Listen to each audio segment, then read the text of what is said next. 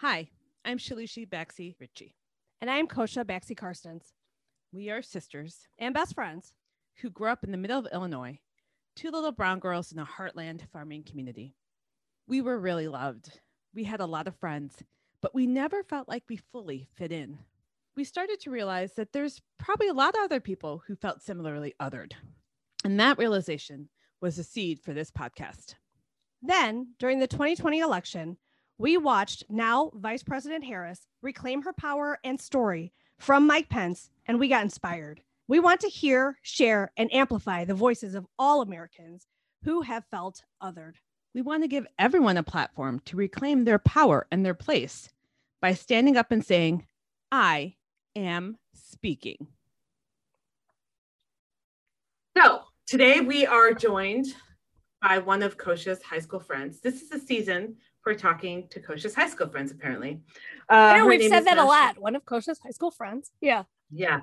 Her name is Michelle L'Amour, and she is a burlesque dancer and a sexuality educator. Uh, currently located in Las Vegas, but lived in Los Angeles for a number of years and originally from Chicago.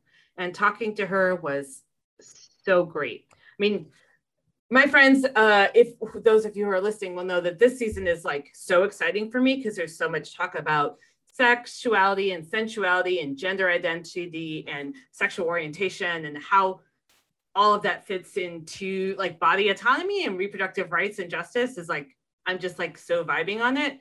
But i think both of us learned so much and there were so many just brilliant nuggets of wisdom in what michelle had to say absolutely and i think that you know what's what's really cool for me is remembering her and she talks about this um, she suffers from alopecia so she was always very um, self-conscious and insecure um, she was very quiet and shy when she was a kid when i knew her in high school and to see her transformation which you know she talks about the confidence cannot be tied to our bodies and I think that is that was like a moment of like an aha moment for me is you know like what so people tie their confidence to um, their physique or their hair or you know their makeup game or something but like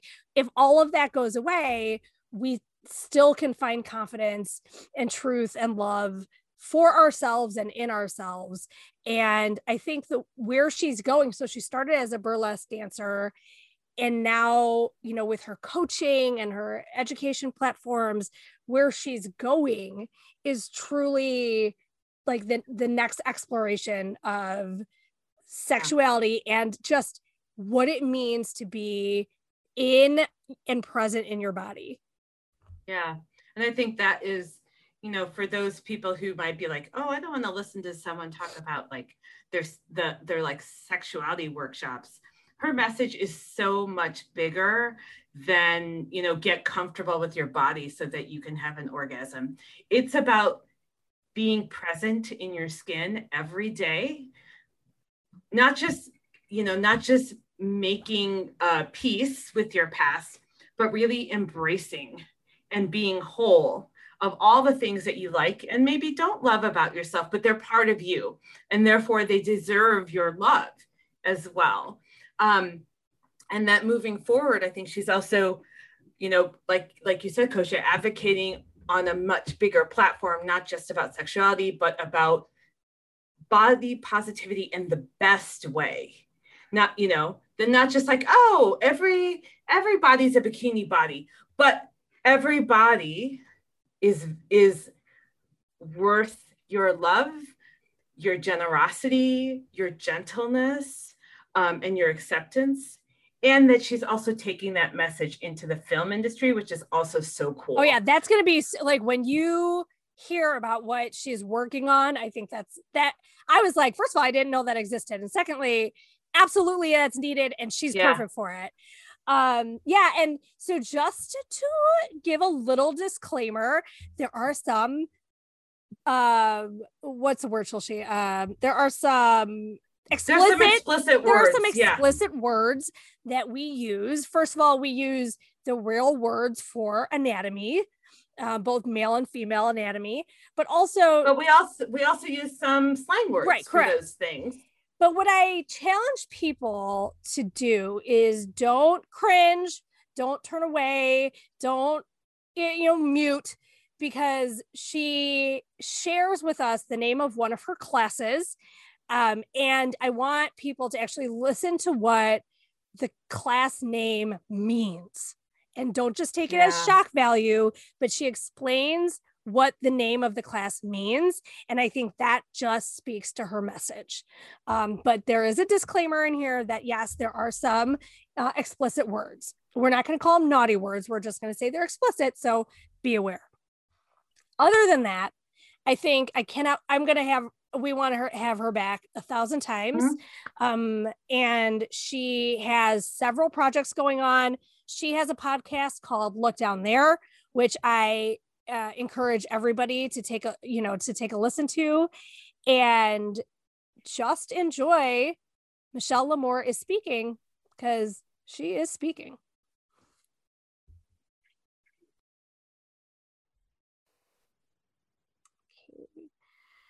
So, uh, Michelle, thank you so much for agreeing to be on. Yeah. And especially like, she's like, what am I talking about again? so I don't know if you have followed like any of the I am speaking stuff with the podcast or if Anne Marie has told you, if Anne's told you anything. Um, but what we did right after the election, r- really right around the election, Shayla she and I were talking about, you know, like what is a way to kind of just put our stamp on the world and be like, this is now important. Things are changing. We need we need them to keep changing um, activism comes in a lot of different forms. And I had suggested, I'm like, what about this podcast that is after it, it's kind of about like taking back your power, taking back your place. Mm-hmm. And it, you know, the whole idea of like Kamala Harris at that VP debate saying, like, I'm speaking, excuse me, to the old white man, right? Like, who's just trying to talk over her and saying, like, I'm speaking and um, so we wanted to give voices back to really the othered the people who have just been othered who have been shushed who have been you know not given a place at the table and then and then where you where we wanted to really speak with you is anne marie was telling us that you teach so i knew you've been a burlesque dancer for a while and i had it was it it wasn't x factor it was america's got talent yeah. and who was the judge who was like no Brandy. Which is surprising as like a woman yeah. of color and like someone who's used her sexuality as like she it was real. Like off camera. Like that was real. You know, like I, be- I believe that. Yeah, like she was not nice. Oh, yeah. I see. Wow. Yeah. So I knew I know you've been like I've known Michelle L'Amour and I know uh, that you've been a burlesque dancer, but then Anne said like you're teaching these classes and it's about like getting now once you have identified yourself, how to feel the most comfortable in your skin, being connected to yourself, saying like I have a vagina, I have a penis, and like what do we do with it? And how do and not just like you know, I it's a receptacle for a penis to be penetrating but like there's so much more about sexuality and sensuality so you know you had asked and i think this is not just talking to people who represent those identities, but also people who have. Oh, this is this is an expert interview. I mean, you obviously represent some part of the gender and sexuality spectra, right? Like you have your own gender identity and your own sexual identity. And rather than talking about that, I think this, like, it would be great to focus on sort of like your work as an educator, mm-hmm. um, how that connects to your you know your work as a dancer like where you see the connections. Um, and what have you learned from both of those that could help our listeners? Yeah. Um you know so like what lessons would you you know what do you teach? Not specifically obviously. If people want that they should sign up for your class we're not giving away for free here. Yeah. Like what what do you focus on? What are the topics that you focus on in your classes? Or like what have been surprising things that you like would think listeners would be like, oh, these are the you know top five questions I get, or people are surprised to hear this, or you know, most men don't know where the clitoris is, or you know, just I mean, I'm also not surprised by that, but I mean, it's really not hard to find. It's really not. Like you play how like PlayStation, how many buttons are on that? Like come on, you know? I know. It's up, down, up, down, A, B, A, B, plus, minus, whatever the fuck. Like, come on. Yeah. but can you do you want to start with like talking about your journey with your sexuality with Yeah. with becoming a dancer and you know how you kind of got there because last i knew you we both were very different people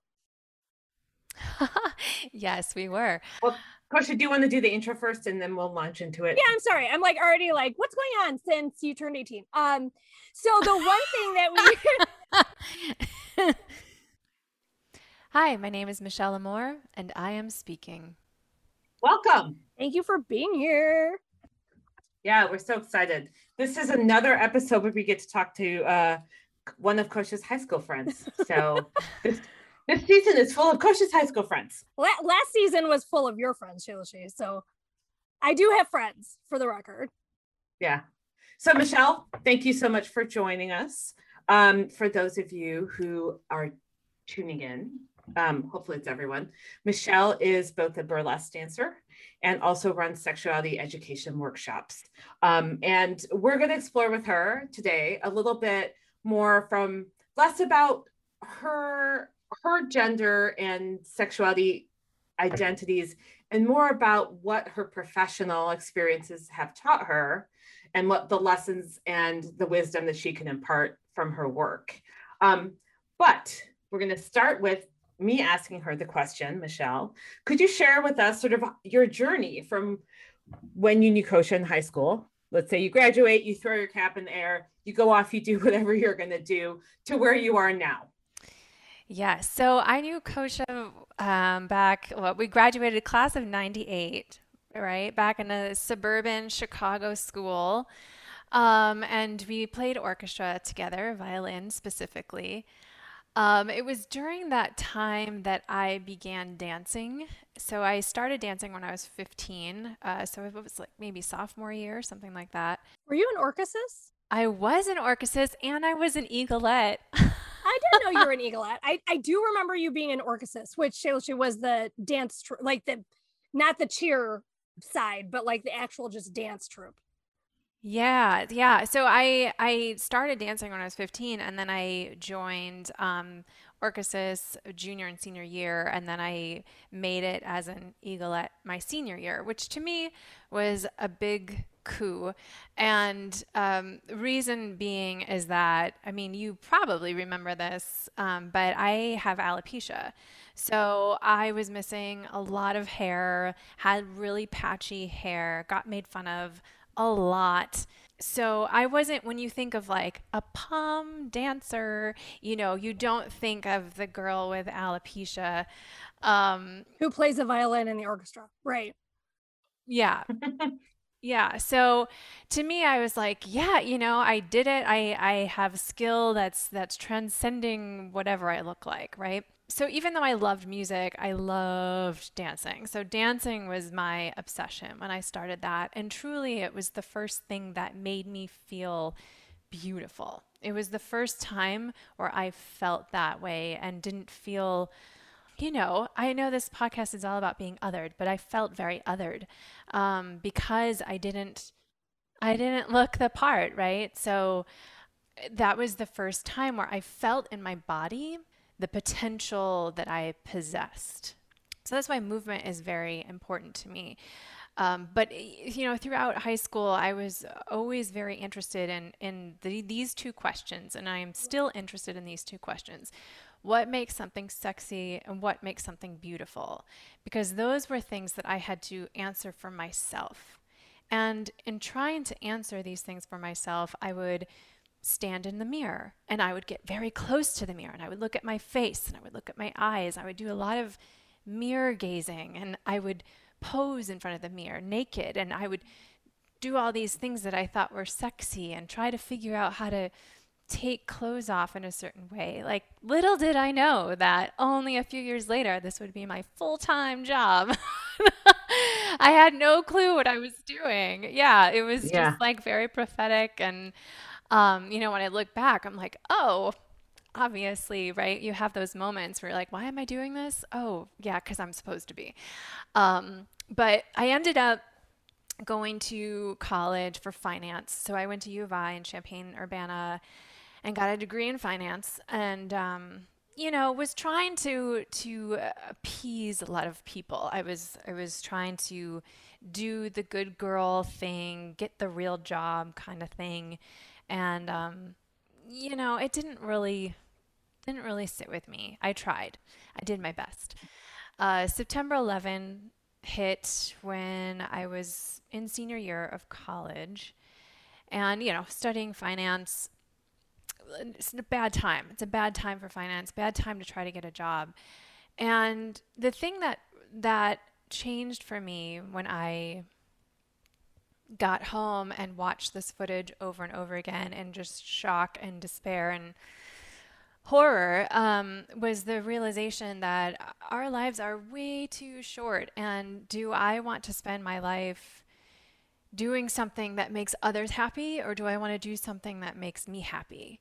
And shortly after that, I left the boyfriend that I was with. I and that was, you know, that was traumatic because I was also kicked out of the house uh, and disowned from the family, and like so, I didn't really have anybody or any anywhere to really turn. From your family? From my family, yes, and that was it's actually happened twice. You know, that's really hard to like make sense of because your family are are supposed to be the people who are obligated to love you, right? Mm-hmm. and um, yeah, you know, and it was very confusing because uh, I was a really great student. I worked through high school, um, lots of extracurriculars, no drugs, no sex, no alcohol, like nothing. Um, I think really the main part of it was that I asked a lot of questions. Um, I felt very, I was very independent. My critical thinking skills started going, and that kind of clashed against my uh, being raised as a born again Christian, as a evangelical Christian. Um, so that you know didn't really sit well. It was basically just like mm-hmm. faith, believe, end of story, period, done. And um, you know, I had a lot of questions, mainly surrounding sex. I was like, why can't oh, I have sex? why do I have to wait? Why do I have to wait to get married? Um, and you know, really the the thread that was pulled for me on that one, as I was like trying to get to the, this answer, um, I was reading Genesis, and um, they were talking about Adam and Eve, and then there were Cain and Abel, and then there were more people, and I was like, wait a minute, like, are is there is this incest? Isn't this a problem?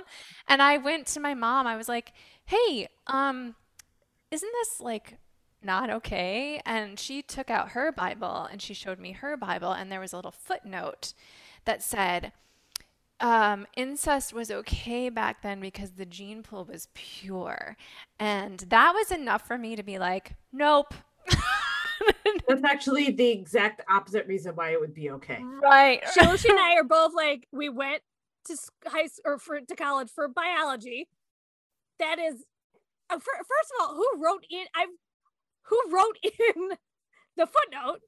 I don't know. King James did. I don't know. that was the big that was the big unraveling for me.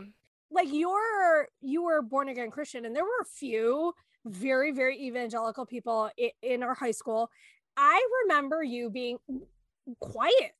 Like uh you know I I do remember alopecia and um i do remember you being an orchestra and stuff but i remember you being very quiet not outspoken not evangelical. I this is i am shocked to hear that you were born again. I had no idea. Oh yeah. No i was very shy. I definitely was quiet so you remember me correctly. Yeah. Um so i you know i turned out to be the shy stripper so here here i am. Well a lot of performers are very private in their you know in their off yeah. stage life so yeah like freddie mercury is like notoriously was very shy very quiet very like i don't want to talk to anybody i want like two people and then on stage he was Freddie. Well, so here's my theory about that because this is what I've experienced um, is that the stage brings a level of safety to it where you can express who you are and live who you are. So in the case of Freddie Mercury, yeah, he probably felt, oh, this is where I can be the most me that I can be and be validated and loved for it. But off stage, there wasn't room for that um, on a grand scale, you know. And I certainly have felt that in my life, in my in my stage life versus personal life. Shilshi, your your your child is like that, I would say. My older kid is uh, certainly a performer, but there's a strict line between on stage and off stage. They do not like they do not like the just sing a song. Like, nope, I'm off. You know, I'm off the clock. I don't perform for just anybody. Yeah, yeah, it's permission. Yeah, absolutely, absolutely. Um, but yeah, I mean, I, I found my way to the burlesque stage uh, shortly after um, shortly after graduating college in 2002, I ended up, um, you know, yes, I got my cap and gown in finance, and then I exchanged it for a boa and gloves. Um, so I was like, you know what? I have this degree, but I went back to dancing and I was teaching dance full time. And um, I ended up being a backup dancer for this band in Champaign it was like glam rock, industrial, like guys in makeup and mohawks and all that. And then, and then I, you know, I was thrashing around in the back, and the singer of that band was like, you know, I'm really interested in doing a burlesque show. Would you want to choreograph that? And I was like, sure. Like having no idea what burlesque meant at all. I was just like, yes, you know. Um, and so then I heard the music, the classic burlesque music that you think of with the drums and the sax and all that. And I was like, oh my God, this is what I've been doing in my bedroom this whole time. You're like, I'm so good at this. yeah. Yeah. Um, the, the first time I, I performed, I was like, oh my goodness, this is it. This is what I'm doing. So my first striptease was in 2003. And that came because the girl that I had actually choreographed for couldn't make the show. So I filled in for her. You know, I went on and she did not. she could suck it. Where are you now? You know, I'm just kidding. I don't know. I don't know. that was your journey into burlesque and and being a professional dancer. Is that what is that what you're doing in Vegas now? Are you running your own shop? Are you teaching lessons? What are you doing there right now? Yeah, so Vegas was a decision to escape the pandemic. Um, so I was living, I moved from Chicago to LA about three years ago, th- mm, three and a half at this point. Um, and LA was always a place that I wanted to be. I love being around the energy and like ambition and the amount of creativity that's there. Plus, it's gorgeous, you know. I've I've put my time in with Chicago winter. I hate it. Um, and so it was just uh, like amazing.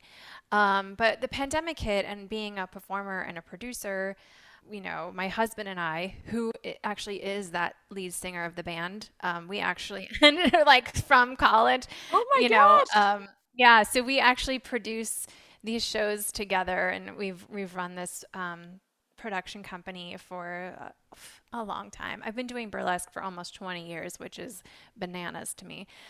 When the pandemic hit, we lost everything, as a lot of people did. And so it was kind of like, okay, you know, where can we go where we can survive this? And luckily, our lease was ending. And um, they were actually raising our rent, which was crazy to me because LA is outrageously expensive. And uh, so he he floated this idea very precariously to me like gently. Oh, what do you think about vegas? You know and i was like because i've always been like no i'm never living in vegas. I'm never i was gonna ask if like it seems like it's come up before. No. I mean yeah but like ne- i never wanted to. Like it was just like are you kidding me? And i was just like yep uh, yeah, that sounds good, you know? Um, so, yes, we ended up moving out here last May. And it was a really good, really good decision because we've saved a lot of money and we have a lot of space and we have our own pool, which is really great. Yeah. So we, you know, we we pivoted to doing all virtual shows. Um, and we, you know, we pivoted quickly. It was like we lost all of our jobs on the 14th. By the 19th, we had virtual shows out and running. Wow. Yeah, like we boom, you know, we were we were right there. So, you know, that was intense. But as, as what I'm doing here right now, that's a good question.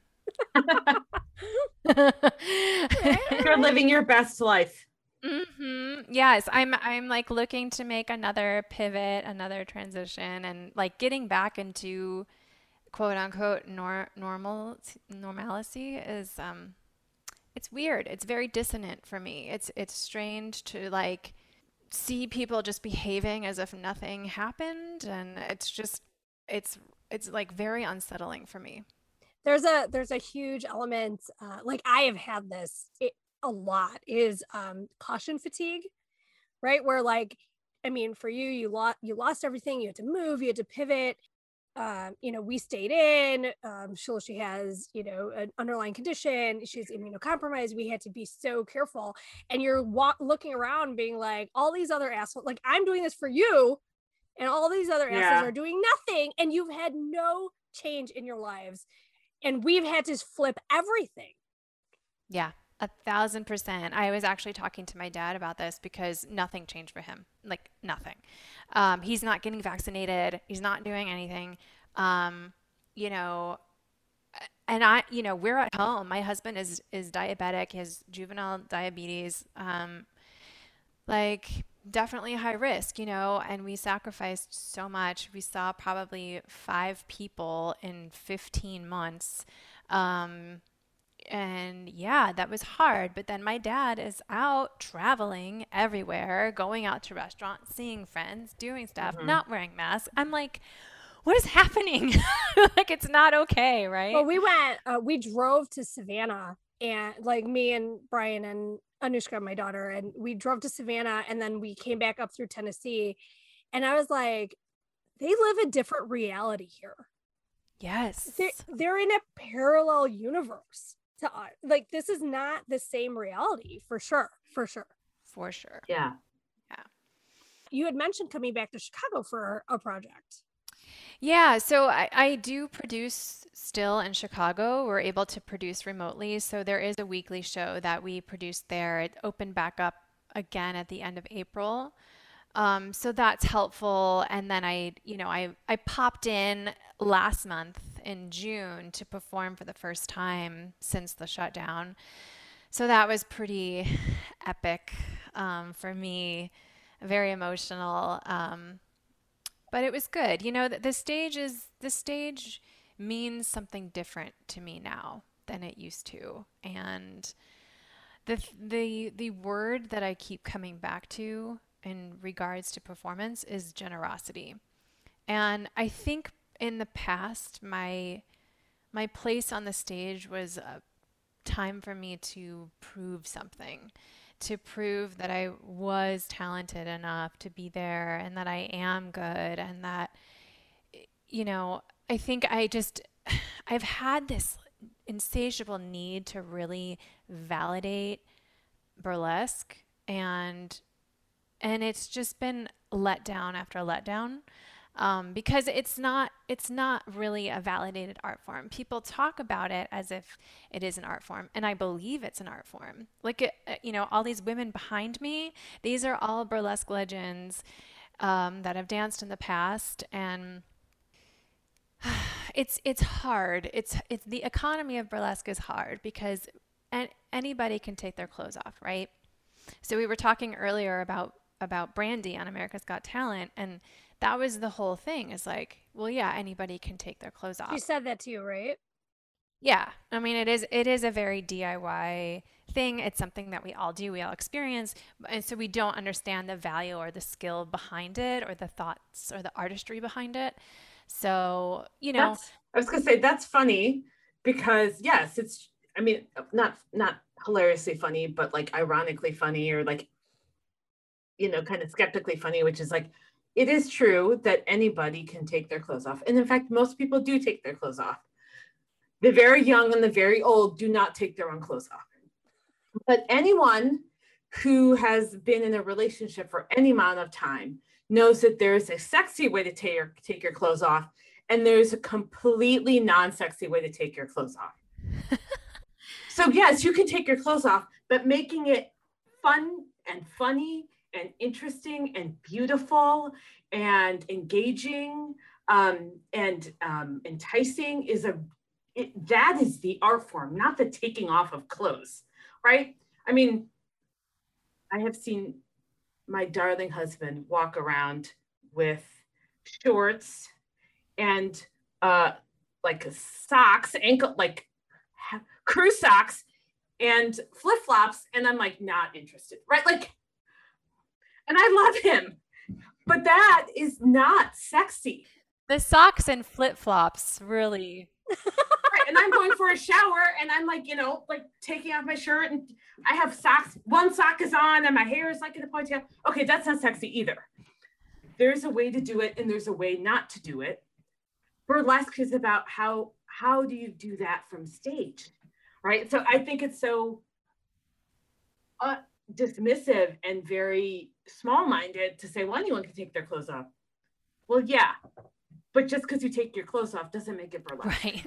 Yeah. I mean, well, anyone anyone could do a cartwheel, but not like the gymnastics that some of those people. Not like Simone Biles, right? Yeah. Right. I could play cello. I'm not Yo-Yo Ma. Like, yeah, exactly. There's so many examples of that. Anyone can sing Brandy.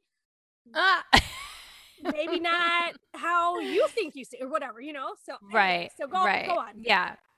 No, so I, for me, you know, it's it's about connection and and ownership of your own body and your own space. And so that's the thing that makes burlesque special in my opinion is that for the most part, I won't say this across the board, but for the most part, it is a really self um, produced art.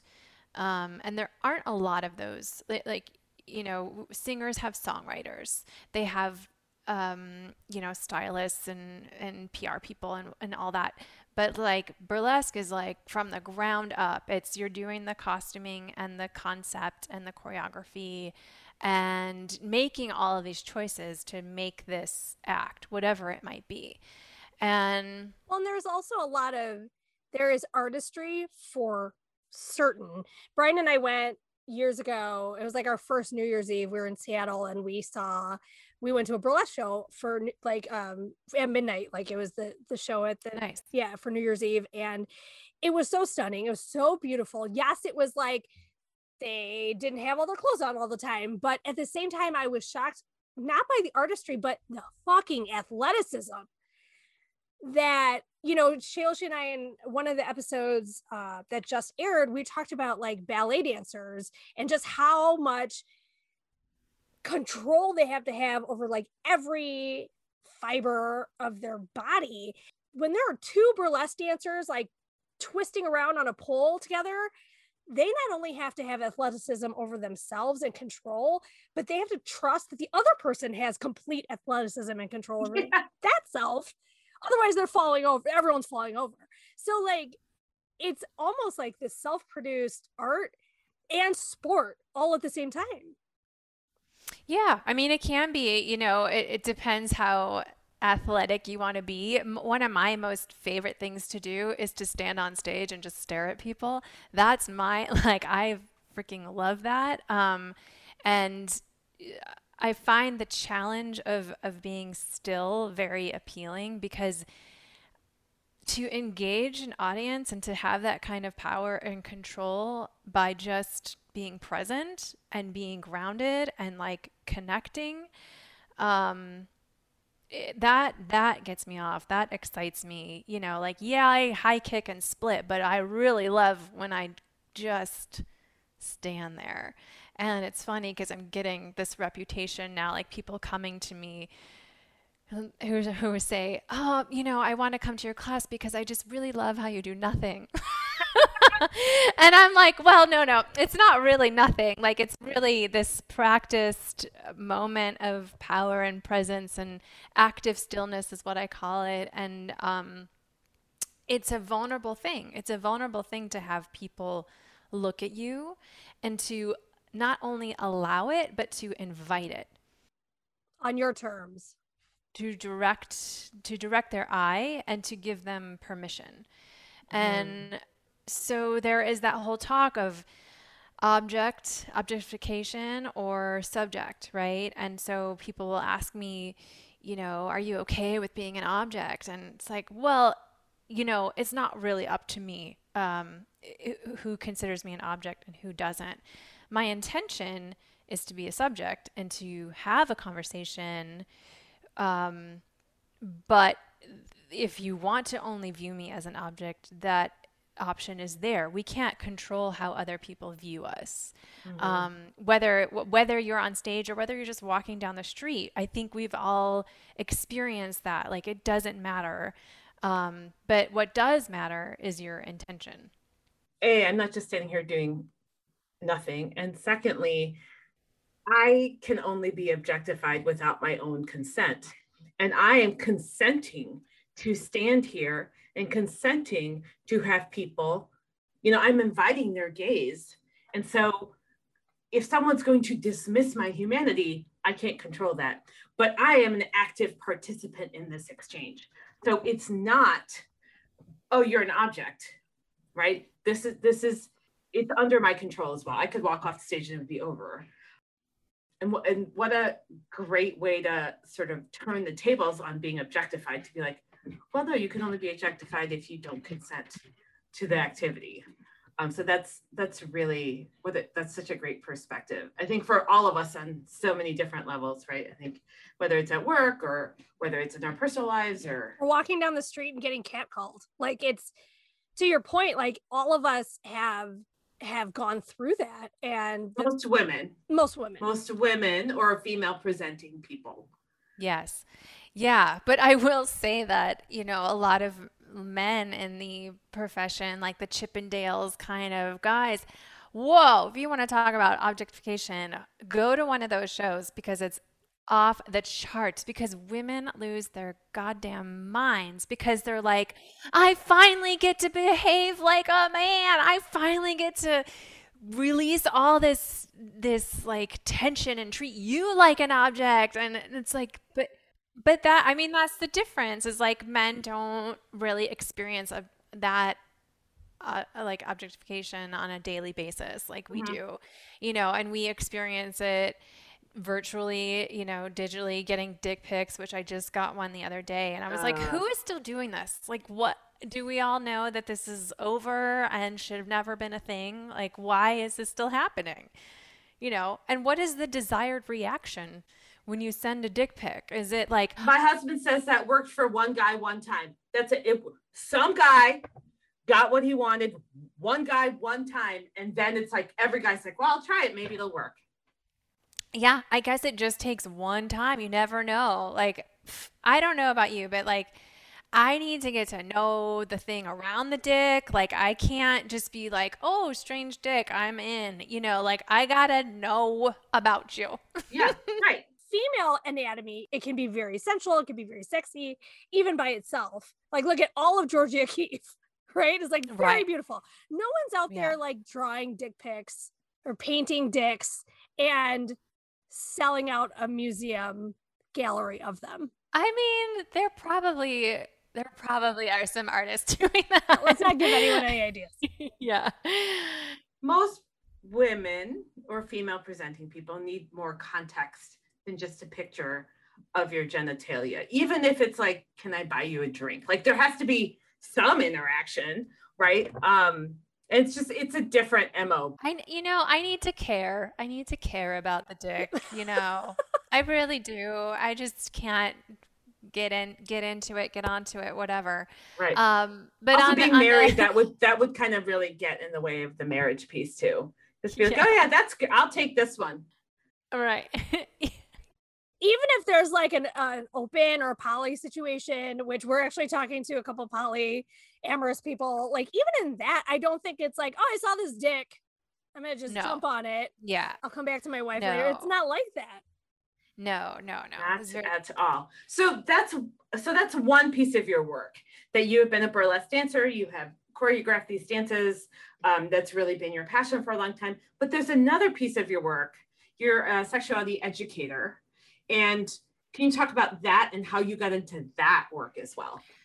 Well, it it started because I was teaching burlesque. Um, so I've been teaching burlesque as long as I've been doing burlesque, and for me, it was really important to in order to have an audience i felt i needed to educate an audience because again like we were talking earlier it's a very misunderstood art form you know and i wanted to to bring the artistry to people and make them appreciate like look you know you can you can take your bra off this way you can take your mm. gloves off this way and like there's musicality and costuming and all this stuff with it but what i found in that is that women were experiencing this level of confidence and empowerment.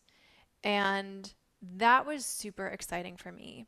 And that's uh, like a huge passion for me is is bringing beauty to women and showing them that they're beautiful no matter what. And I can sit here and say this, and someone will look at me and be like, Yeah, but you're this. And they think these things about me. And it's like, Yeah, well, I'm not that. Like, we all have we all have these trials and these challenges and things that we have to overcome and things that are going on with our bodies. Like, I just like to say that I've been spending this entire time fixing my hair because I'm like staring at you, and I was like, oh my god, I look like so frumpy, and I'm like been like trying to make my hair look pretty because I'm like, you are just like so stunning right now. So I, oh. I'm definitely I'm zoned in on what you're saying right now. Well, but that's I mean that's part of it is that we we start comparing ourselves and you know we that's like the great lie that we that we have is that we think if if this person has that then we can't have that that that we believe in this idea of scarcity and we believe it with everything. We believe it with power we believe it with um, money we believe it with beauty. Absolutely. And that's where the jealousy comes in and where things just aren't productive, right? And mm-hmm. we start, especially now, you know, scrolling through Instagram all the time and looking at all these perfect people. And suddenly you're left feeling really d- depressed and empty and numb, and you don't know why because really everything's fine in your life. Like things are good. Or, you know, maybe they're not, but, you know, let's say they are, but suddenly you're not feeling good because you're you're consuming all these images, right? And and making up stories behind what these images represent. Mm-hmm. I don't I don't want women to feel othered anymore. You know, I I think that our power is so spectacular and so brilliant that I want to nurture that. I want to share my story. I want to tell you, look, I was a famous burlesque dancer who had alopecia, who overcame that, who hid it. I hid my alopecia, and I actually came out about it um, three years ago. And I made a video and took my wig off. So my hair is like a little mohawk right now. Um, but you know, shaving it, shaving it was an act of ownership because I didn't want to hide anymore. And once I shaved my hair, my my hairdresser said to me, "Now you will become who you are." And I was just like, "Yes." Yes, because now I'm not afraid. And now I can be, you know how I was talking earlier about that dissonance between being on stage and being off stage and not and feeling shy and nervous, that went away because I wasn't scared anymore. I wasn't hiding anymore off stage. And I was able to interact with people on a completely different level because I was showing up for my own life. More raw, vulnerable, present, open. And so, you know, the the things that I was talking about earlier, what makes something beautiful, what makes something sexy, what I've landed on is truth. That beauty is truth. Whatever your truth is, if you fully embody that, whatever that is, you have no choice but to be beautiful and to emit this light and brilliance. Because when you're in your truth you it's attractive. It's attractive to others. You know it right? Like you experience that. And uh, people that you're talking to in this podcast i'm sure you you can feel that right and when you finally decide to own that and own who you are and your past i mean that's a different level of confidence right there Oof. Yeah. I, am like neither like the part that you said about owning your past, I think is a piece of the the the truth piece that is truly kind of that last hurdle, right? Is that even you know we're we have talked about um, like transgender people or you know Shayla she's non-binary um, child and we talked to a transgender teen and then her dad. And her dad was like, I think that as we get, you know, there's the whole idea of a dead name and not talking about, not showing pictures, not having, you know, like any of those memories of when they weren't living their truth. And he said, I truly think that Violet will at one point be okay with that because that's part of the journey.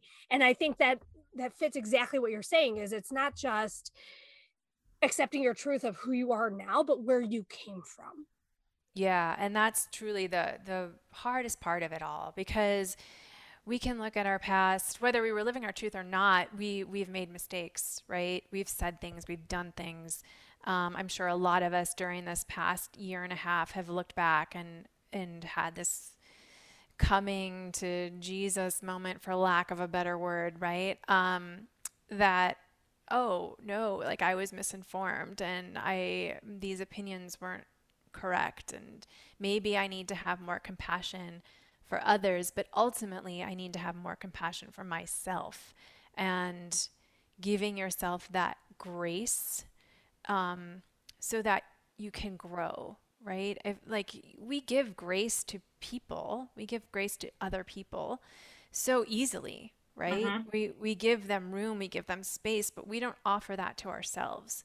Yeah. And how healing would that be if we were able to give that to ourselves? And I I'm speaking from experience, you know. I I would look back at photos of myself and cringe whether I had hair or not because I would look back at photos from the past and think, ooh, like, yeah, I know I look glamorous here, but I, I know what I'm feeling in this moment. I know that I'm struggling and I'm hurting and I'm in pain. And that's all I can see in this photo. And so being able to look back at those photos and give myself some compassion and some grace uh, has been very, very healing. Yeah, I think that like just like just said i completely agree that the idea of like you can't live your truth unless you're whole and being whole means that you have to embrace and accept who you used to be or what your life used to be like and you know the parts of you that you don't really love you know yeah. i just that made me think about just you saying you know i looked at these pictures and all i can see is this you know there i've got pictures the first year from when my you know my first kid was born and all i see is someone with postpartum like severe postpartum depression and, and i can't see the joy in those pictures mm-hmm. or i couldn't until recently until i you know could forgive myself for not being healthy at that time. But it's not you know that what could one do in that moment? Yeah. If you're sick you're sick whatever that you know if you have a mental health issue or physical health issue or or emotional challenges or whatever your financial challenges right. that's what it is. And that's you know you just like but you cannot be whole until you like oh and that's what was happening then and it wasn't great but it's okay like i i think the other thing is like, you don't have to love all of it oh my God, everything was awesome. No, no, don't lie to yourself that way either. Or saying that it wasn't a big a big deal. It was a big deal. mm-hmm. it's okay to acknowledge that things were hard and that you struggled. Maybe you weren't happy, maybe it wasn't easy, but all of that is part of your story and who you are. Yeah. Yeah. But I would say that you could also love that as well because the love that we have for ourselves, I mean, we are the longest relationship that we will have. Like we are with ourselves the entire time. constantly. Right? yeah. So, so what would that look like if we had this uncond- unconditional love for ourselves where we could we could still love ourselves in the face of um, sickness or um, acting out or making mistakes or you know whatever the case may be right? Um, and that's the, the the thing of it all is that it's a process. It's a journey right?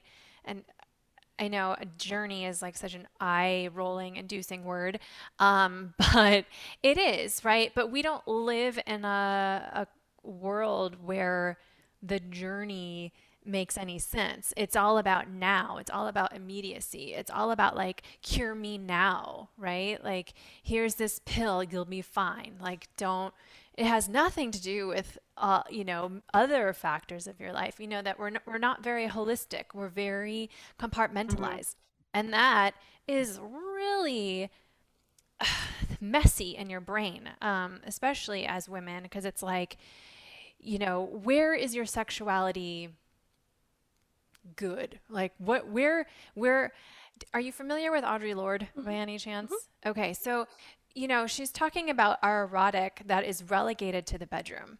That, but even there, our erotic in the bedroom can still be performed instead of participatory, right? So our pleasure can be performed. Oh, for sure. Uh-huh. Yeah. And women have been are very well versed in this, right? Yeah. So, and because we're we constantly want to make other people feel better.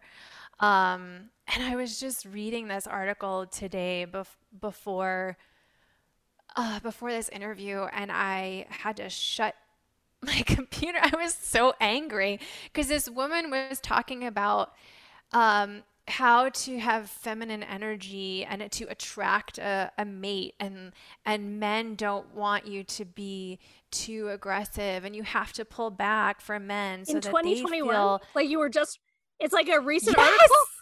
Yes. Wow.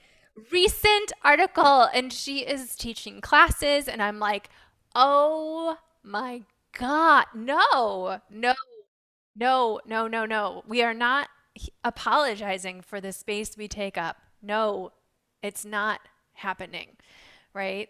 Um, one of the classes I teach is called Pussy Confidence, which I might change the name of it because I can't really advertise on social media. But the the point of it is is is rooting your confidence in something bigger than you. It doesn't necessarily mean that you have to have a pussy to be confident. It means that we're rooting in something that is connected to this divine feminine energy that we've been neglecting and ignoring for so long. Because in order for us to move through this world, this patriarchal world, um, we have to shut that down and we have to nurture our masculine energy. And we're very good at that. You know, we're very good at we're being the strong woman, right? It's like, what the hell does strong woman even mean? Because to me, it's a redundant phase though like it's it's all women are strong period end of story done whether they believe it or not and so my job what my mission is to show them like yes you do possess this like you do possess this power you do possess this divinity and um, i've broken down pussy to mean present unapologetic speaking love speaking desire and saying yes to life. So that's what pussy means to me. That's awesome. I love that. I did not know that. Well, and I think it yeah. sounds like it's like the opposite. You know, you hear about like big dick energy now, like who's giving off like BDE, big dick energy. And it, we're saying the same thing about like big dick energy. It's just this is like the feminine side of it. And, you know, in, you know, we talked about religion a little bit in Hinduism, which Shailesh and I both grew up in uh, Hindu household. I am now an atheist, but um, a lot of the philosophical things like I've pulled forward, and one of them that like the Western world just doesn't have, and India is not very good at this either. But in the scriptures, you have a male and female their count their cohorts their counterparts one doesn't you know like function without the other it sounds like your pussy confidence is really about is really about honing that counterpart to big dick energy. Yeah, I mean, and and speaking of you know your culture, um, you know, yoni worship was big. Like it was the ritual of it, um, and we've just we've gotten away from that, and it's not so much that you know, I, it's that I want people to connect to the goddess and what the idea of a goddess is because it's in all of us. It's there. You already have it. In case you didn't know, you have it. um, and so it's it's nurturing that energy and on the actual physicality of it all. Um, I have a podcast called Look Down There, which is all about getting p- vulva owners to look at themselves and remove the shame from owning a vulva because we all know there's so much shame involved in that and doing what I've done for so long, being a professional naked person, um, you wouldn't think that I would have insecurities surrounding my vulva, but I absolutely did. I mean, my tagline is the most naked woman. However, I knew exactly how to pose so that you didn't see my other lips. You know, mm-hmm. I was like, mm-hmm. oh no, it's too much. It's too much, right? How many times have we been told it's too much? But I, I, I was like, oh no, you know, I, I don't look like the porn that I've seen or the, or the people in, in Playboy. Like, I don't look like that. And so I've always carried this shame and this burden around it until finally I was like, nope, not anymore. We're done. We're done with that. Do you think so, that was that connected when you shave your head? If you watch some of these makeover shows and stuff, you have people with like I have really long hair, but you have people long hair who refuse to cut it and it's their security blanket because once it's cut, once it's gone, then you have no choice but to kind of show yourself. Was that connected to when you kind of let go of the wigs and shaved your head? Um, kind of. It was a it was a slow burn, um, which sounds bad in this context, but it was really when I got censored. Um, I mean, I I've been banned on YouTube, and I've experienced lots of censorship on Instagram, shadow banning, being disabled. What's shadow banning? Shadow banned. Oh, that's really fun. Is when you when you actually have an account, but no one can find you. Um, oh, I see. Yeah. So you're in the shadows, essentially. Okay. You're not being overtly blocked, but you're being covertly blocked. Totally. Yeah. Oh, yeah. So it happens to a lot of women, a lot of BIPOC women, of course. Um, you know, anybody who doesn't fit the molds, right? Um, so I was just really angry one day and I thought, well, you know, fuck the man. You know, I'm going to I'm going to just have this big gallery show where it's just my pussy on the wall, just huge. I'm just going to do it. Yeah. And then after my anger subsided, I was like, "Oh yeah, that's a really good idea." so so um, my husband and I started this project where he would take photos of me like very intimately, like black and white, like very romantic, beautiful photos. And like in doing that project, I was like, okay, like I feel better with this. And like why why aren't we looking at ourselves? And this is such a source of power and creation and pleasure and we're so disconnected from it. And you know it would be like never seeing your big toe except your big toe can't orgasm. Well maybe you can. Maybe you can have a toe orgasm. Who knows? I haven't, um, I haven't checked.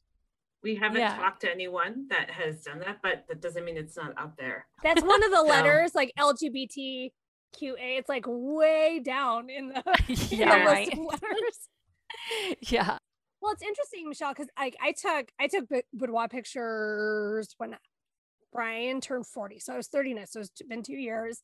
And the whole thing was like to give him, you know, the album like when um on his birthday. But a hundred percent. And I kind of had a feeling about this when I was going into it. And then like this minute I walked into the studio, I was like, this is for me. Like he might get the pictures, but the entire process, including the pictures, are it was for me. Yeah. Cause I've been, you know, I've so much insecurity about my weight and you know body dysmorphia and I have eating disorders and I'm like this is for me being like I'm not the skinniest I've been. I'm probably like lumpier and bumpier than I've been. I'm not perfect but like a hundred percent of that process was for me. Yeah. Yeah. And I, I think one of the things that turned it like really made this important to me is um, I found something on my labia and I was like, oh, this doesn't look right, you know, and I had to ha- go have it biopsied and do all the thing. And I had a really terrible experience with the doctor. Um, like at a cancer center and she she kept calling it my bottom i was like my bottom. Like come on now you know? Like doctor? this is a problem. If we're bringing this kind of shame into the medical field and then i started thinking about how many people could maybe have prevented something if they were just look at themselves you know? If mm-hmm. like h- how much is shame really hurting us in the end? And, um, you know, I don't know if you're picking up on a theme here, but anger is very important to me. yeah, it's a, it's the, I spent a long time trying to get rid of anger. Um, but no, it like anger is the source of my creation. Wait, does that not work? Does getting rid of your anger not work? No, it doesn't work. no, it's, anger is a fuel. Oh yeah, it's my fuel. It's my fuel. So, you know, I was fueled up about this, especially when I asked my doctor, "Hey, is there anything I can do to help prevent this or you know, so it doesn't happen again?" And she's like, "Stop looking at your bottom so much." Ugh. No, no, no, no. So I went home and I created Look Down There and yeah. I have 20 episodes out and it's been awesome. yeah. You still do it? Yeah, so I just finished um, season one at the end of June, and then I am taking the summer off, and I'll be back in September. But very cool. Yeah, but the, the one thing that I do is like I work in the medical field, and I work in like mental health, and I just know that the whole idea of like ignoring something, you have to call things by their name. That we talk about like no, that's bipolar. You're not just like when you have diabetes, you're not you you your sugars aren't off, you have diabetes. Like we have to right. talk about this. Um, and the one thing I remember that you said, you know, that something about her bottom. This one person that I worked with long, long time, I don't even remember her name, but she had two boys. They called the penises their tails. And one of the boys, they were like nine and seven. I think the seven year one of them walked in on when she was peeing and she was sitting down and she and he goes, "Oh my god, mom, do you pee out of your butt?" And she said yes. No. Oh no. See, this is how if you and I know it's supposed to be funny, but places like BuzzFeed or whatever will do these like what are the most ridiculous things that men believe about women? Yes. And that this is that contributes to it that someone's mom, when they were a child, told them, yes, women pee out of their butts. And so men don't understand that there's a urethra and a vagina and an anus, and they're three separate things, right? Like, if you, if adults don't educate their children with the proper words and, you know, accurate anatomy lessons, you know, there's two issues with it, which I'm, Michelle, I'm sure you're familiar with. One is that children just don't learn proper things and they grow up believing weirdness. Mm-hmm. But the second thing is, you know, and Kosha and I have talked about this a lot, which is it's so critical to teach young children the accurate words of their anatomy because heaven forbid a child ever be sexually abused. They should be able to say exactly what and where happened to them There, yeah. Well, there's a story of like a six year old who kept saying her tummy hurt. My tummy hurt so bad. My tummy hurt so bad. And then finally they took her to the doctor. They did a vaginal exam and saw that she had been being abused. Oh, horrible. Imagine she had been saying her tummy hurts for months and, or weeks or whatever. Like imagine if if she was able to say like my vagina hurt first time. Or someone put something in my vagina. Yeah, that's yeah. what I'm saying. Right, exactly. Yeah. Right, like but that's a you know an example of how shame keeps us quiet right? And and has that control. It's not just hurting our mental our mental health which is big a big enough thing. Yeah yeah. But also you know knowing your anatomy is a great roadmap to pleasure. Knowing yeah. what like what makes you feel good and you know, honestly, the clitoris, right? There's so much more to it than we've been told. And what's crazy about that is that we knew that. Mm-hmm. Like me, like year I don't know how long ago, like I was just reading about it. Um, it's a book called Raising the Skirt, and the author was on my show, but that that was discovered that the clitoris has the legs and the bulbs and the shaft and all that. And then that was just buried for a very long time. And then, you know, now it's just coming out. And it's like having that knowledge really opens up your whole pleasure vocabulary and you know what what you can explore and what a partner can explore um, but that's that's a good example of, of just basic anatomy right that can can really lead to great experiences. so I have a question that's a little bit uh, it's a little bit off this path, but it's related in that um, unlike men, women experience a pretty significant shift in hormones in their mid 40s, early 50s, right? Um, and for some of us, uh, it happens for medical reasons. And your whole experience of your sexuality shifts. Mm. Um, so I was wondering if you've had any older women in your burlesque classes and in your sexuality education workshops, and sort of like what's the difference between talking to younger women who are sort of at the prime and peak of of their sexual drive let's say they're feeling comfortable they feel good about their bodies and then they hit a point where it just goes, you know, kind of falls off a cliff. Yeah.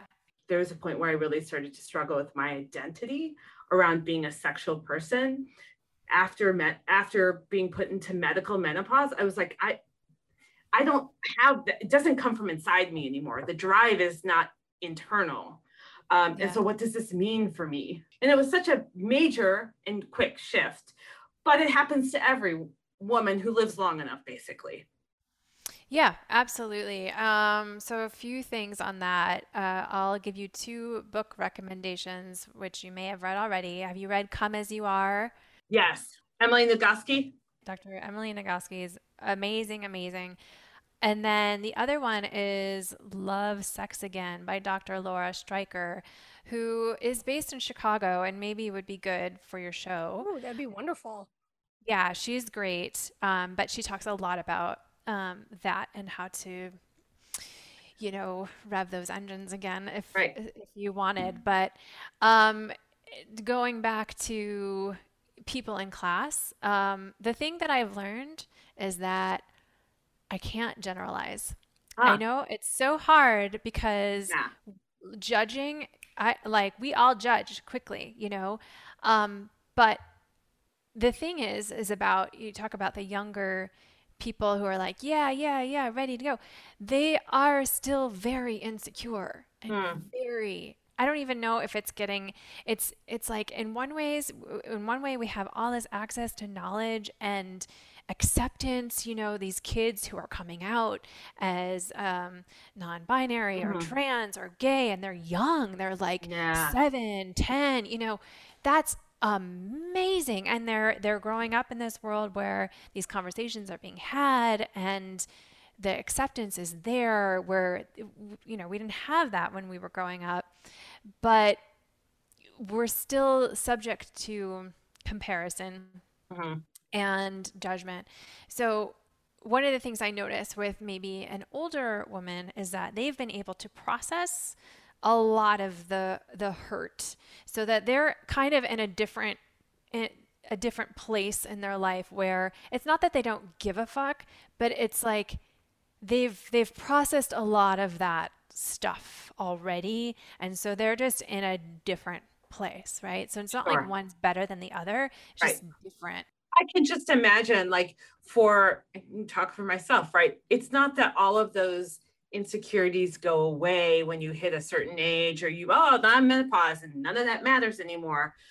They're still there. And like you said, Michelle, there may be more of like an acceptance or like, I just remember thinking, just thinking of my own life. When I was 25, the idea of being naked in the dressing room with other women was like mortifying.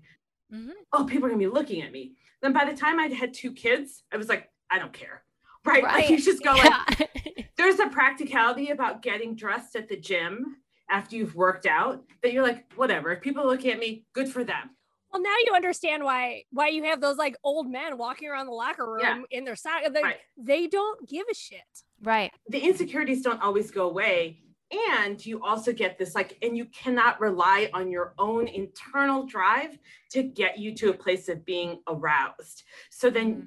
it's i think the challenge there is how do we as educators as podcasters as people who are spreading the word help women find the resources to create the space for themselves to invest in that right it's not just i don't give a fuck it's that I can't rely on the things I used to rely on. And I still have some insecurity and maybe some new insecurity because I can't rely on the things I used to rely on. Right. And that's why we can't rely on the external for our confidence. We can't rely on how our body looks or feels for our confidence. Like our confidence has to come from a very deep, ancient place.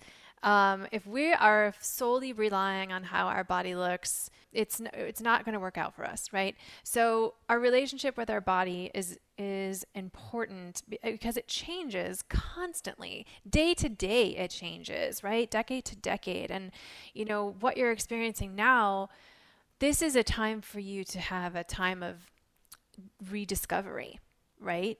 And get back into your body. So I, I, was reading this book that our relationship with our body is is more of like a master servant kind of thing. Like we tell our body what to do, and it's like we all know that doesn't work out, right?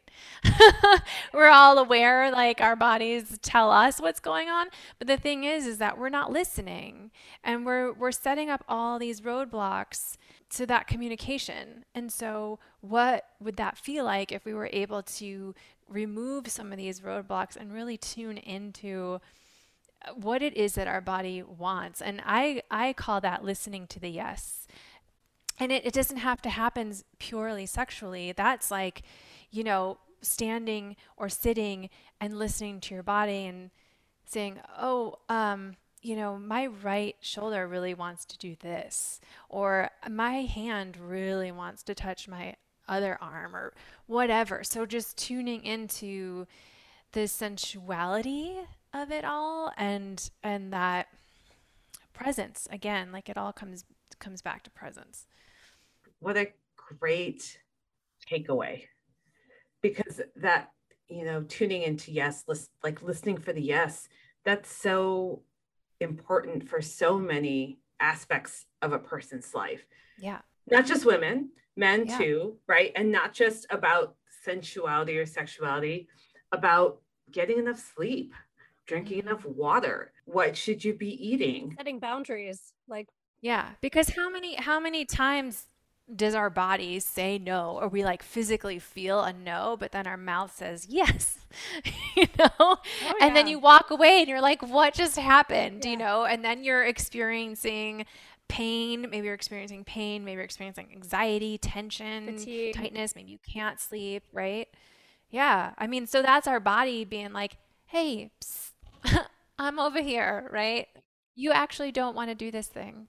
Yeah and I think it's so interesting how we over societally have been continuously trained not to listen to our gut, our bodies, mm-hmm. right? Like mm. we're all like you can listen to your heart sometimes in relationship matters only.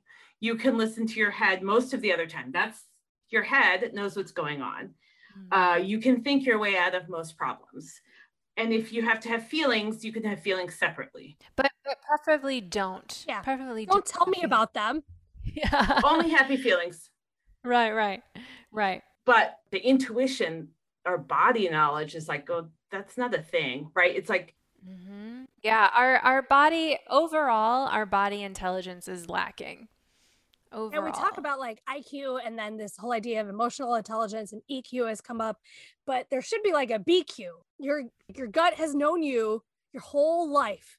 So there is something to listening to. I'm gonna start saying that body intelligence. Yeah, well, I mean that that's about you know um, body awareness um, and engagement. So there's the three levels of body intelligence would be um, body awareness, knowledge, just straight up knowledge, and then engagement. Like, how do you engage with your body? Like, how do you say, like, tuning in and saying, oh, I have a pain here, having the knowledge to fix it or to seek treatment, like that, that's your engagement, right?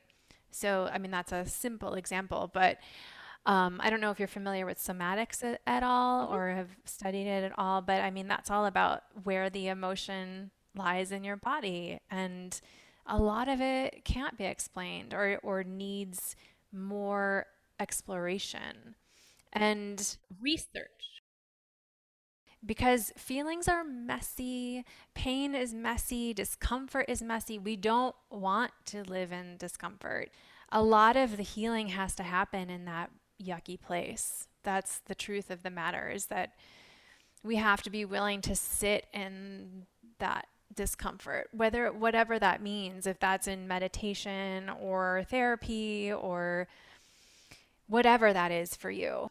What I used to do is teach from a place of gaze, where um, I would be like, this is how you make the body line, and this is what they like, and this is what, you know, it was always about this imaginary audience. And when I lost my hair and I shaved it off and I had this new frame of mind, this new body, this new shape.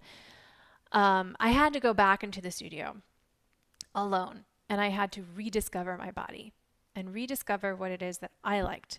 So, just like I used to do back in high school when I would try to discover what was sexy, what was beautiful, I had to do this again for myself and take the audience out of it and I will tell you that exercise was very difficult.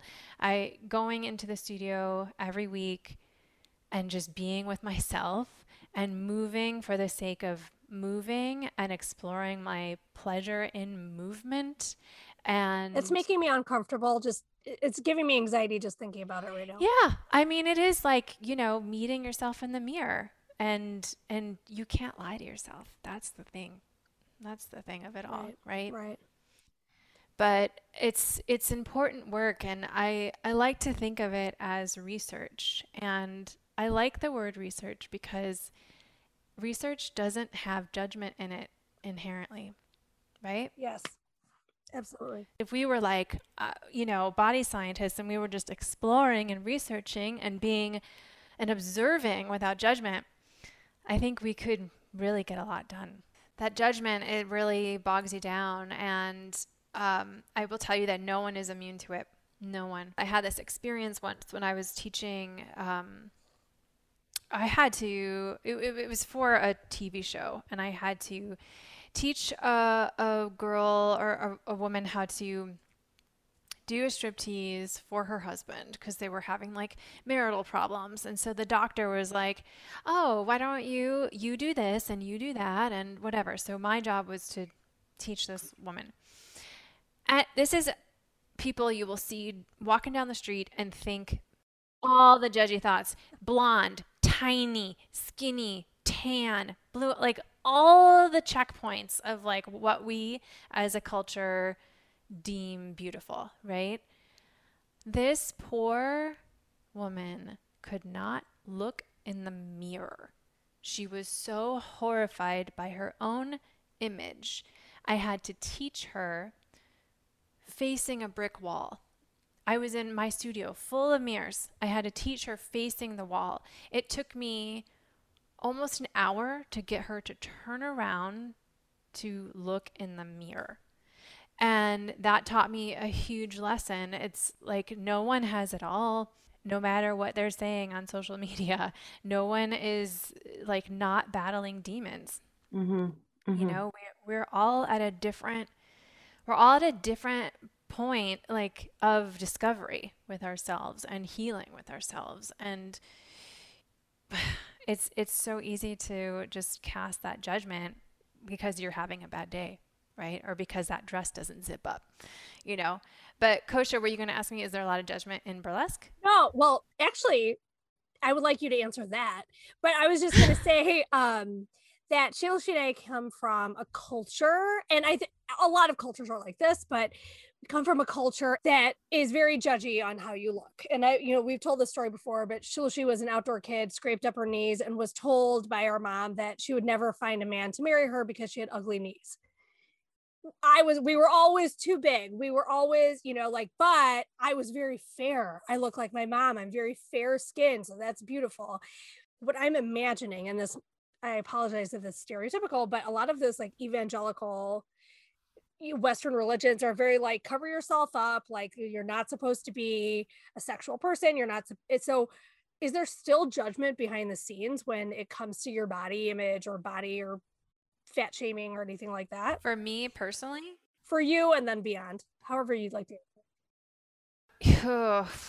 yeah, no, not for me personally. Um, like in in this current state of being that I am right now um, yes, there was for me back then. I mean, it was definitely the abstinent. Our sex ed with them was uh, abstinence. You know, like it was all like wait till marriage. But I also come from a family that didn't get along. We all fought. Everyone fought. My parents should have never been together. I um, it, I learned very quickly um, the the facade. Right. I learned who my parents were at church and with friends and what happened when we were at home. I mean, we could be having like all out bloodbath screaming matches at home and then we'd all get in the car to go to church you know? And i was just like no no no this is not right this is not right this is hypocritical this is this is awful. Um, and i would see the judgment.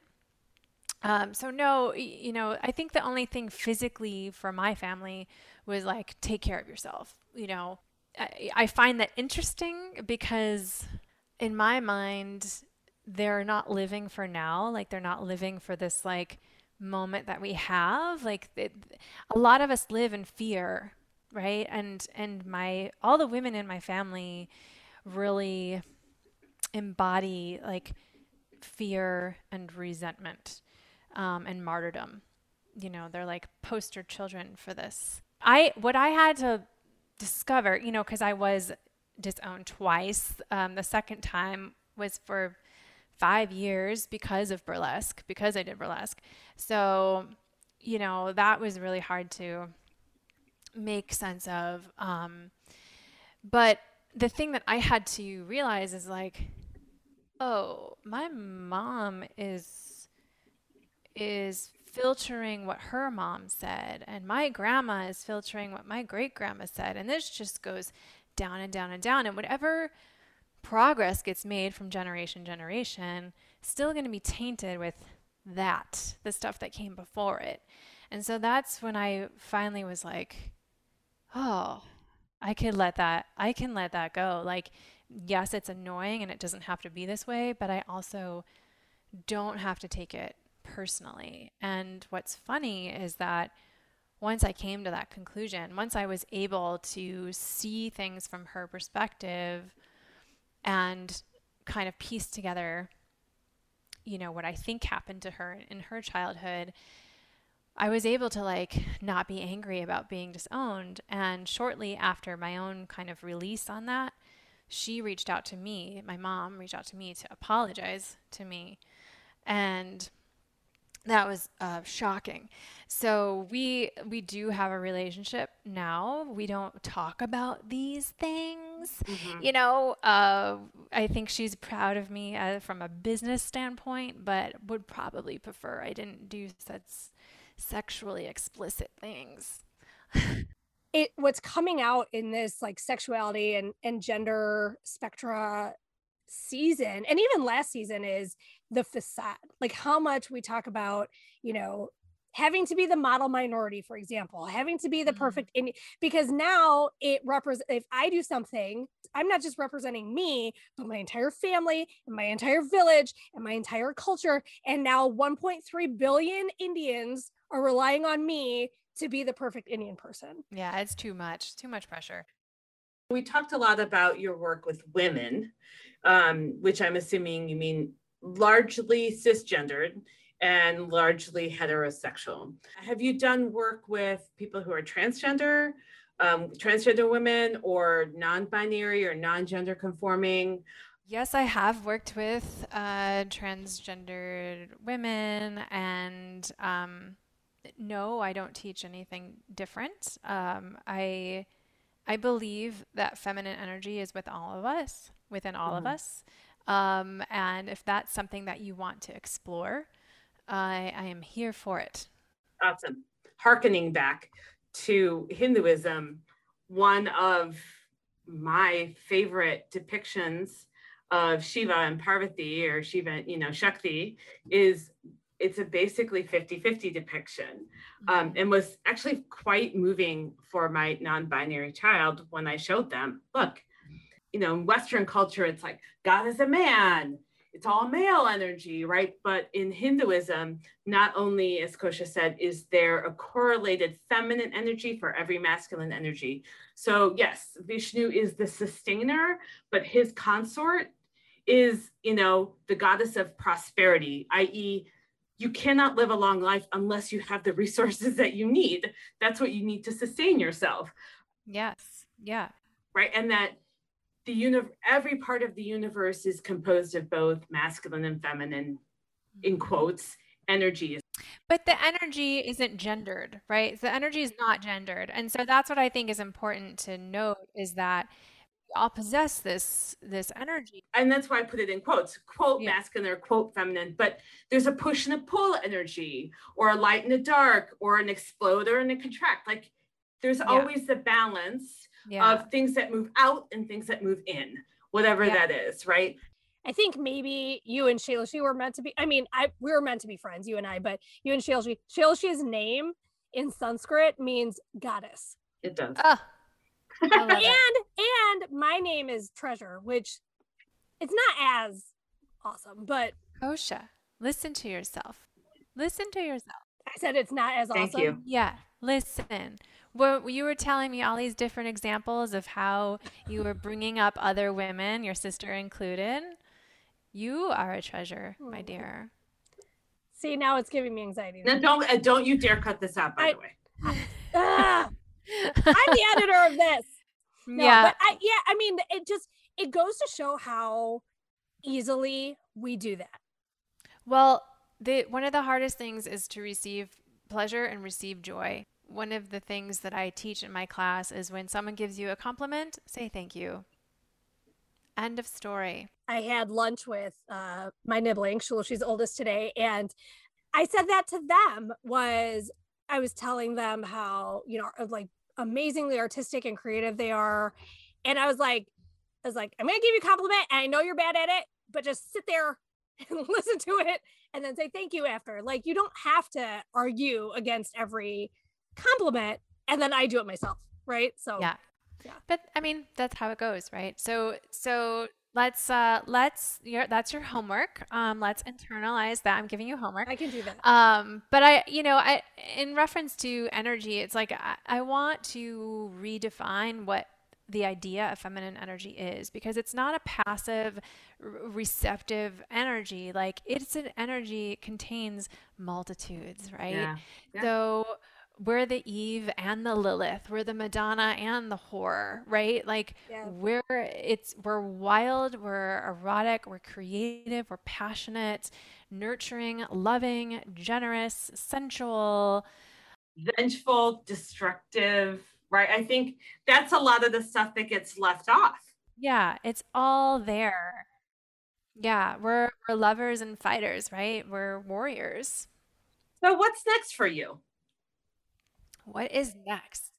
Yeah, so right now I am working on an on demand online platform, um, putting together class series and membership programs. And it's all about this redefining the feminine through movement. Yeah, I, and I'm super pumped about it. So I've been working on that for a few months, getting that ready to go.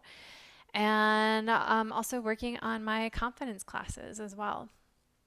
So I might perform here and there. I'll be back in Chicago um, in August and probably October for Halloween. Um, so I'll still I'll, I'll still dip my toe back on the stage here and there, but and I am also working on getting my certification on being an intimacy coordinator for TV and film. Oh, I just want to really be clear that I understand what that is because that's uh, is that what it sounds like? Uh, well, um, I don't know. Um, an intimacy coordinator is someone who is on set for TV and film who coordinates intimate scenes and is an advocate and liaison for the actors um, and the directors and making sure that the vision is fulfilled while everyone's being comfortable and working within boundaries and consent and right. So you're the person that's like oh there's a super hot steamy scene and how do we choreograph this and block it and make yeah. sure everyone's on board and that we're like hearing everyone's concerns, but yet we're also getting the right lighting and the right camera angles and all that stuff so that everyone gets what they need and the place, the experience is safe for everybody. Yep. What a cool job. That's really cool. It's really blowing up. It's it's really gaining a lot of popularity. Um, any show that you watch now on HBO has an intimacy coordinator, and it should be. It it has to be choreographed because that's the line between the actor and the character. Mm-hmm. And if you start blurring those lines, then the actor starts behaving, and that's where we run into issues. Oh, that makes right. sense. That it moves sense. from acting into like real life, right? Yeah. I'm assuming most actors and actresses are not signing up to have sex on screen, right? they don't, they're trying to keep that separate. And it's, I have to go through these motions because this is what the character requires, but I don't, I don't want to experience that on an emotional level. Yeah, I mean it's making sure like they're safe. That you know there's nudity riders and also like um, barriers. You know, co- like working with costuming and making sure that there's barriers and you know, making sure the sets are closed and, and all that. So I'm excited about it. I feel like this is the job for me. Yeah. Oh, yeah. yeah. And it's also making sure, you know, that the power dynamic is kept in check because that's the deal is like a lot of actors they're in a culture of yes and right? Like that's the theater world is yes and um, but it when it comes to this kind of stuff like where are you going to be pushed where you maybe don't want to be pushed? Or say yes to something that like we were just talking about our body is saying no but we're saying yes because we're like we need to keep this job and we need to get hired again and i don't want to be difficult you know? So that's making sure like people are feeling comfortable exploring their boundaries, right? Absolutely. Yeah. And it's certainly easier for someone to say to you, you know, quietly off to the side, I'm just not feeling right about this, exactly. than to say it to someone who's like, could fire you or make you do it. Yeah. Yeah, or you're like you'll you'll never work in this town again, or you know, or the directors are.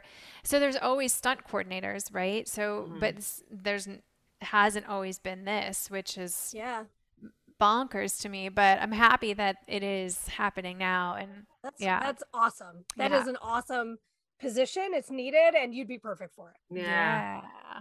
Well, amazing. What advice do you have for someone who is considering burlesque or is feeling uncomfortable with their body or is or is going through a shift or or just sort of like I don't know much about my sexuality and my sensuality. What advice would you give for someone who's like, I think I'm ready to learn more or to think more or to tackle some of these lifelong challenges that I've been, you know, dealing with, but I want to like really move to wholeness, like you were saying. Yeah. Well, the good news is is that there is so much out there. There are so many resources and different ways to find them. Um, I what I want people to be wary of are those that you know you've heard of toxic positivity right? I, you can do that with sexuality and pleasure and all that as well. And that, to me that feels really gross. Like you're almost shaming people into um, not being sexual enough or having mm-hmm. enough mm. pleasure. And i that's like okay that's the opposite of what we need to be doing. Yeah. Okay. So for me personally, I like uh, reading. I have bought so many books in this pandemic. Whoa. Um, so I love reading and taking notes. And I, for me, like knowledge is empowering. And I mean, that's something that, that works for me because it's like that book that we were talking about, Come As You Are. Um, I think that really is a great place to start to feel like you're not some strange weirdo, right? That we all have these different levels uh, within us that change throughout our lives. Um, as far as connecting to your body, being with yourself. And I know we can say, oh, it's, we don't have time. We don't have time. We're so busy. We don't have time, right? That's like number one excuse.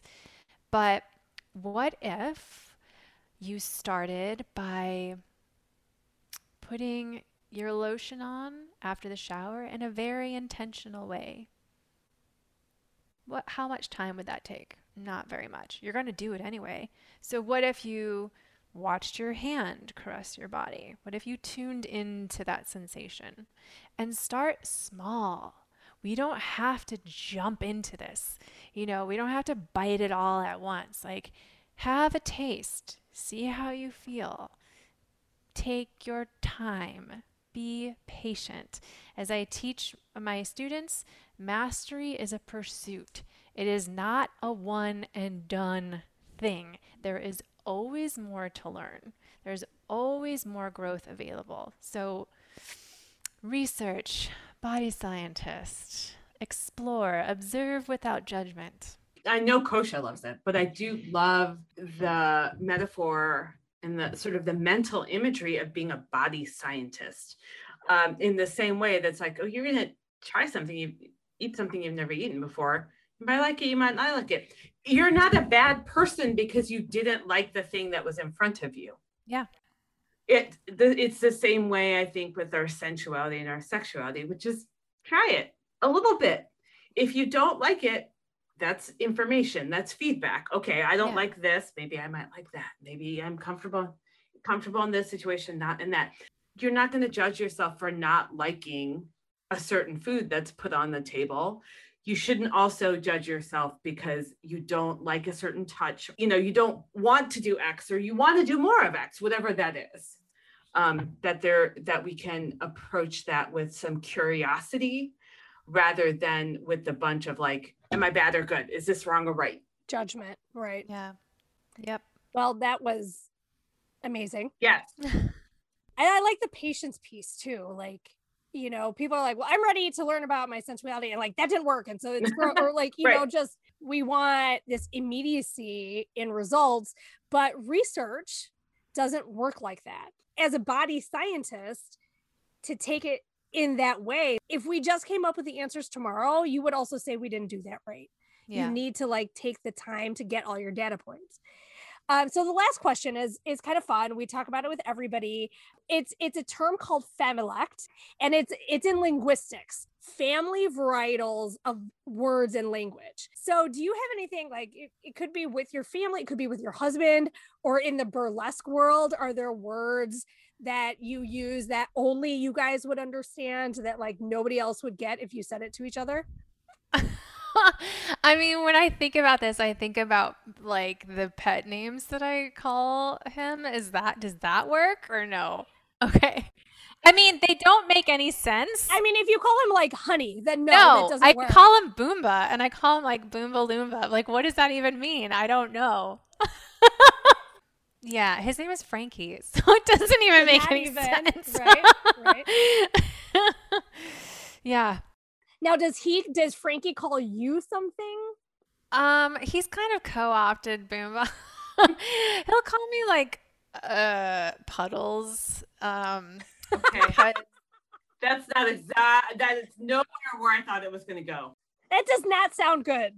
if we're no, if we're sitting on the couch and he gets up, then I will like puddle into his spot, and then he won't have a spot anymore. Um, That's cute.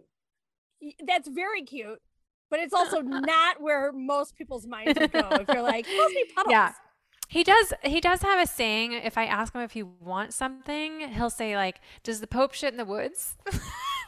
Like No. Is the answer no? The Pope does not shit in the woods.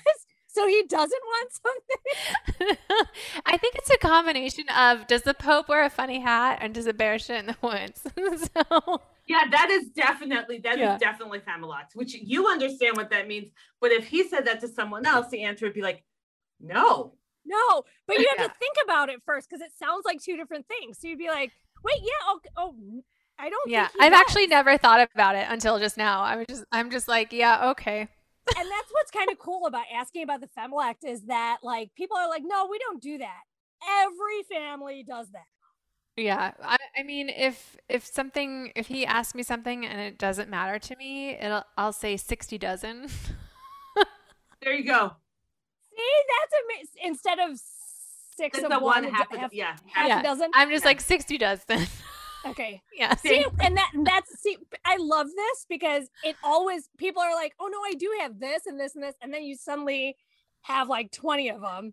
Well, and it, but the other thing is that nobody's really thinking about that until someone says, What do you say in your family that nobody else would understand? Because you don't actually think about what other people might say in their families that you would never understand if you heard it. Yeah, exactly. Oh, so I'm so sad that we have to let you go because this has been le- the So fastest two hours. Yeah. First of all, it's so lovely to see you again. So good to see you. And not in your. Instagram. And you do look as hot and sexy as your Instagram. So I don't think that that's not true. But um, but it, this has been so lovely, and you are so wonderful, and you're doing you're doing work that is truly so important. Thank you. Not just the dancing, but the teaching. Yeah. You know, and and I'm the the confidence. very building. passionate about it. It's wonderful Thank you. and, a, and a much needed message. So thank you. Thank Absolutely. you. We have loved this. We will Yeah. talk to you. I will talk to you very very soon, and please do come back. Yes. Absolutely. Bye, Take care. Bye. Bye.